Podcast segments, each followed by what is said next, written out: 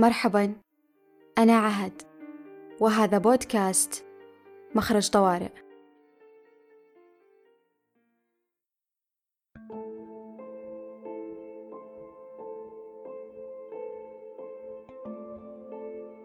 الفن مصطلح ارتبط بالإبداع والإتقان، والفن في اللغة هو جملة الوسائل التي يستعملها الإنسان لإثارة المشاعر والعواطف، وبخاصة عاطفة الجمال.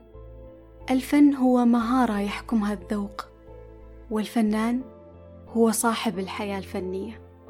عفواً، الفنان هو صاحب الموهبة الفنية. كنت أبحث عن معنى الفن فقط لتوضيح فكرتي أثناء الكتابة، وحدث أني نقلت التعريف بوضع كلمة الحياة بدلاً من الموهبة، ليصبح التعريف الفنان هو صاحب الحياة الفنية بدلاً من صاحب الموهبة الفنية. صدق من قال ما فيك يظهر على فيك. هذا لأني اعتقدت دائماً أن الفن هو حياة وشخصية أكثر من أنه موهبة أو صنعة فقط. تعريف يخدمني كوني كنت أنظر لنفسي على أني شخص خالي من أي قدرات فنية، لكني أحب الفن. أردت أن أكون أنا الفنانة، وإن لم يصفق أحد لفني أو يرى أحد إبداعي. لم أهتم في الحقيقة إن كنت قد وصلت إلى مرحلة الإبداع أم لا. أخذت عهداً على نفسي أن أعيش بفن، ليكون الفن في كل تفاصيل حياتي، في أدائي لعملي، في اختياري لملابسي اليومية، في لغتي، وفي اختياري للكلمات. رسمت رغم أني لم أتعلم أساسيات الرسم، فقط أحببت ملمس قلم الفحم بين يدي. أغرمت بتأمل البورتريهات وتفاصيلها، ولا أستطيع وصف شعوري عندما أنظر ليدي وملابسي وهي ملطخة بالألوان. أحببت تصفيف الكلمات وتنميق الجمل والتلاعب باللغة. أحببت أن أكتب لمجرد الكتابة. استمعت للموسيقى بأذن تستكشف الجمال. غنيت بصوت عالي بدون أن يسمعني أحد طبعا. مارست جنوني ودللت تلك الطفلة بداخلي، الطفلة المحبة للفن. للروح عمر وهي تشيخ، فرقصت لأحافظ على شباب روحي. رقصت لأعلن التحدي لكل صعب في طريقي، ولأعلن الاستهتار بكل هم سكن صدري. بالغت في الفرح عمدا، وبحثت عن أتفه الأسباب لأغني وأرقص، كأن يطول شعري واحد سانتي مثلا. توقفت في أكثر أيامي زحاما لأتأمل السماء وألوان الغيوم، وغازل ضوء الشمس، وأسمع أصوات العصافير، وأستشعر الجمال حولي. أستشعر الحياة بكل حواسي.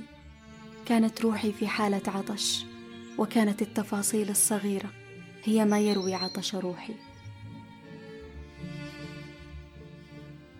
وضعت حداً لما اخترت أن أسميه أعداء الانسجام الكوني، أو لصوص الوقت، هاتفي والعالم الذي بداخله. تماهيت مع الحياة حتى شعرت بأني أنتمي لها وأحبها، فبادلتني الحب. كلنا فنان، وكل واحد منا يملك لغته الخاصة للتعبير عن فنه. الفرق بين الفنان والشخص العادي هو أن الشخص العادي لم يكتشف لغته الفنية حتى الآن. تقول العرب فلان فنن الشيء، أي أنه أتقنه، لكن ليس الهدف هو الإتقان، بل الهدف هو الدخول في حالة من المتعة ننسى فيها أنفسنا والزمن وكل ما حولنا. والإتقان إن لم تجلبه لحظات النسيان هذه، جلبه تراكمها خلال الأيام والشهور والسنين. ولأن الفن يرتبط بعواطفنا بالدرجة الأولى، وجب أن نصنف أي عمل مطعم بالعاطفة والجمال على أنه فن، أيا كان هذا العمل. ووفقا لهذا التصنيف نحن نوسع دائرة الفن لتشمل حياتنا بأكملها، وبهذا نخرج من أدوار المؤدين إلى أدوار الفنانين. نعيش في عالم يغلب عليه الطابع الجدي المرهق، ولهذا كان الفن والهوايات ضرورة تخفف من توترنا وتركيزنا المفرط على المستقبل. يقول تود هنري: لا تذهب إلى قبرك وأنت تحمل بداخلك أفضل ما لديك. اختر دائما أن تموت فارغا. وأنا أقول: تجاوز التصنيفات وأيقظ الفنان الذي بداخلك ليملأ الفن حياتك، واختر دائما أن تعيش ممتلئا وتموت فارغا. في حفظ الله.